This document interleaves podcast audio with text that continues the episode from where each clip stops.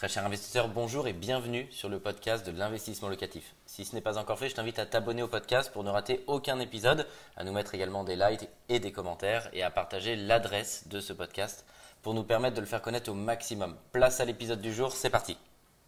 Je me trouve aujourd'hui dans un superbe lieu puisque je me trouve dans l'appartement de euh, le, cofondateur, mon associé Manuel Ravier, qui a récemment acheté un magnifique loft à Paris. Et on va vous tourner quelques séquences à l'intérieur de ça pour que vous puissiez voir la puissance des revenus passifs et ce que ça peut aussi changer et vous impacter sur votre patrimoine et sur votre vie de tous les jours.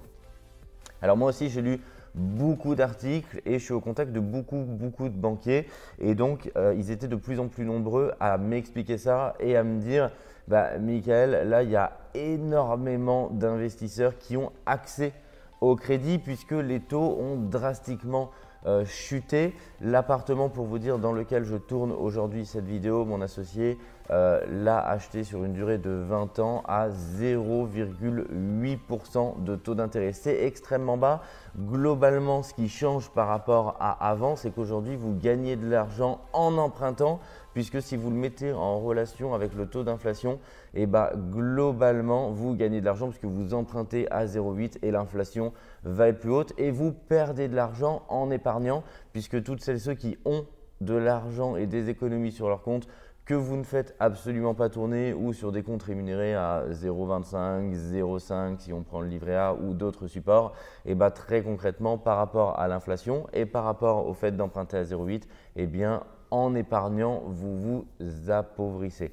Donc c'est vraiment ça déjà le premier élément qu'il faut avoir en tête. Donc derrière, bien entendu qu'il y a énormément de gens qui ont eu accès au crédit, puisque plus vous baissez les taux immobiliers, plus votre pouvoir d'achat, augmente drastiquement et donc vous pouvez emprunter plus. C'est bien sûr ça qui dope aussi le marché immobilier de manière générale et qui fait augmenter les prix dans les grandes villes, que ce soit Paris, Lyon, Bordeaux pour citer quelles, mais il y a plein, plein, plein d'autres villes euh, où les prix au mètre carré ont augmenté parce qu'il y a plus d'acheteurs et aussi parce que ce sujet de la création de rente, bah, il devient de plus en plus euh, démocratisé et donc bah, les investisseurs veulent tous avoir leur bien immobilier et vous avez raison. Donc pourquoi aujourd'hui on lit plein d'articles comme quoi les banques, bah, le, zéro apport, c'est complètement fini. Euh, le fait de pouvoir avoir des conditions qui sont extrêmement basses comme ça en taux, bah, c'est fini et que finalement, il va y avoir moins de monde qui va avoir accès au crédit.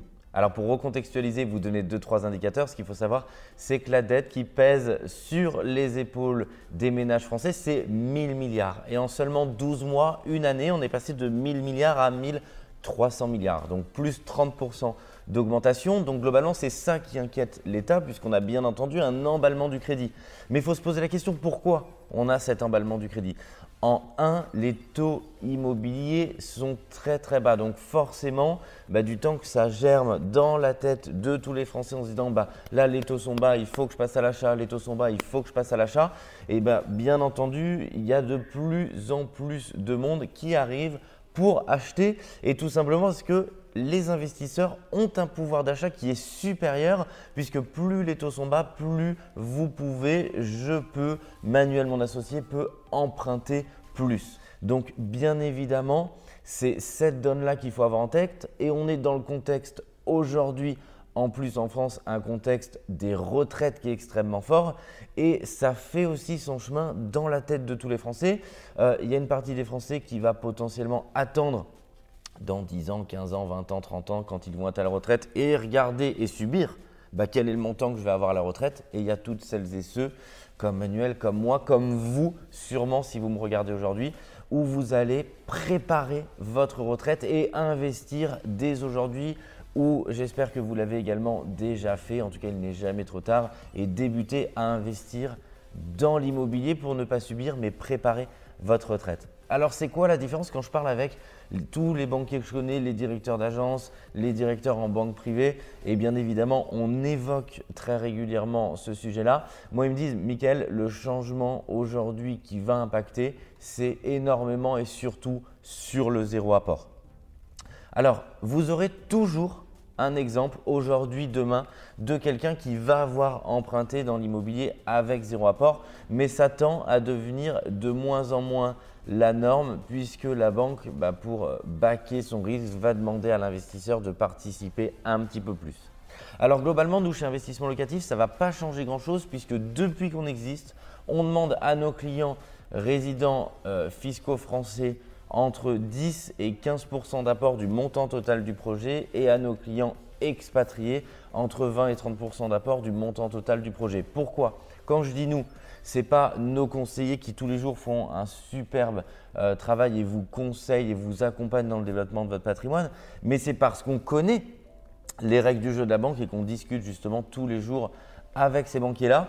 Et l'idée, c'est quoi? C'est de dire dans une opération en investissement immobilier, souvent on entend je mets zéro apport, c'est une opération à 110%. Mais ce n'est pas le cas des opérations, de la plupart des opérations en investissement locatif, puisque quand on parle de 110%, on parle d'un appartement plus du notaire.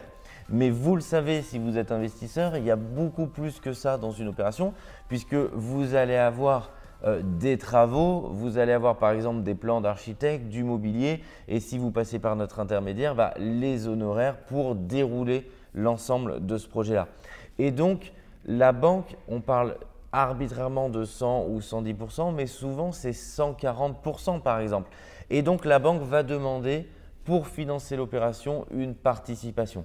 Alors nous, pour nos clients, ça ne va pas changer grand-chose parce que depuis, euh, bah, depuis 8 ans, qu'on existe sur ce marché, on fait plus de 500 opérations par an, on ne s'est pas improvisé, et bah, la banque demandait déjà ça et on vous conseillait de mettre ça pour vraiment avoir un matelas de sécurité et pour pouvoir être financé et être finançable. Parce que qu'est-ce qui est le plus important? Le plus important, je le dis souvent et je me l'applique, c'est pas d'avoir les meilleures conditions et l'alignement parfait des planètes parce que c'est rare d'avoir le parfait alignement des planètes. Le but, c'est de faire le projet parce que vous allez bien plus vous enrichir, même si vous empruntez à 0,1 de plus, même si la banque vous demande 10 000 euros d'apport de plus, vous allez largement euh, vous enrichir plus en faisant le projet qu'en étant statique et en ne faisant rien du tout. Donc aujourd'hui, la banque ne pensez pas que c'est un ennemi et que c'est elle qui veut vous empêcher. Ah, la méchante banque, l'ennemi, elle met des conditions de restriction, ça va être un petit peu plus dur. Elle me demande 5 000, 10 000 euros d'apport en plus, alors que la dernière fois sur mon projet, elle ne me les avait pas demandés. Voyez vraiment la banque comme un partenaire puisque c'est elle, c'est les hommes et les femmes en banque qui montent votre dossier, qui travaillent d'arrache-pied sur votre dossier. Et je les en remercie et je les salue s'ils me regardent aujourd'hui, qui vont vous enrichir parce qu'ils vont vous permettre d'avoir l'accès au crédit. Donc faites-en des partenaires. Effectivement, peut-être qu'il y aura un petit peu moins de sans apport pour toutes celles et ceux qui déroulaient peut-être de leur côté seuls euh, vos opérations. Alors, ce n'est pas une vérité générale, je vous le souhaite. Euh, j'aurai forcément dans des cas de figure tort où il va forcément y avoir des investisseurs qui vont être euh, avec zéro apport. Mais ça va tendre légèrement à reculer parce qu'effectivement, il y a un emballement du crédit. Alors, il y a une partie de la population qui dit ouais, il y a un emballement du crédit, c'est la crise, c'est la bulle. Et il y a une autre partie qui dit mais tant mieux. Tant mieux puisque les Français sont de plus en plus conscients que c'est en empruntant dans le système dans lequel on est qu'on va s'enrichir et pas en attendant euh, une retraite hypothétique ou décotée qu'on aura dans 30 ans. Donc déjà, pour toutes celles et ceux qui passent à l'action, je vous félicite parce que la retraite, ça se prépare aujourd'hui. Les revenus passifs, ça se prépare aujourd'hui. Ce n'est pas demain à 59 ans et 11 mois qu'il faudra dire, bah tiens, en fait, combien je vais toucher euh, à la retraite. Et s'il y a cet emballement, bravo, c'est que vous êtes de plus en plus nombreux. Donc, pas de panique, personne ne veut vous empêcher de devenir entier, personne ne veut vous, empêcher d'emprunter demain.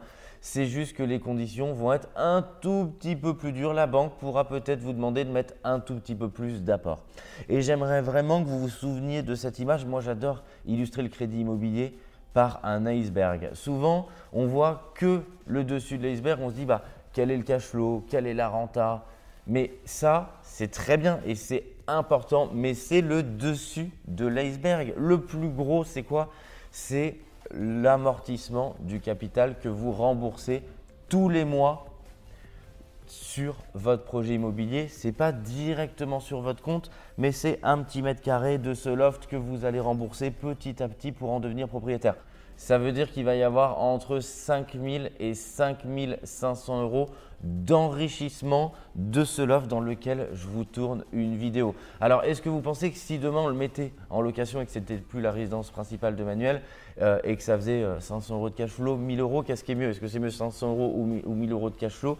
Ou est-ce que c'est mieux de s'enrichir de 5000 à 5500 euros par mois où il rembourse une fraction de ce magnifique loft tous les jours et tous les mois. Et ben c'est ça l'enrichissement et c'est ça le dessous de l'iceberg. Donc quelles que soient les restrictions, souvenez-vous toujours, celui qui s'enrichit, c'est celui qui fait le projet.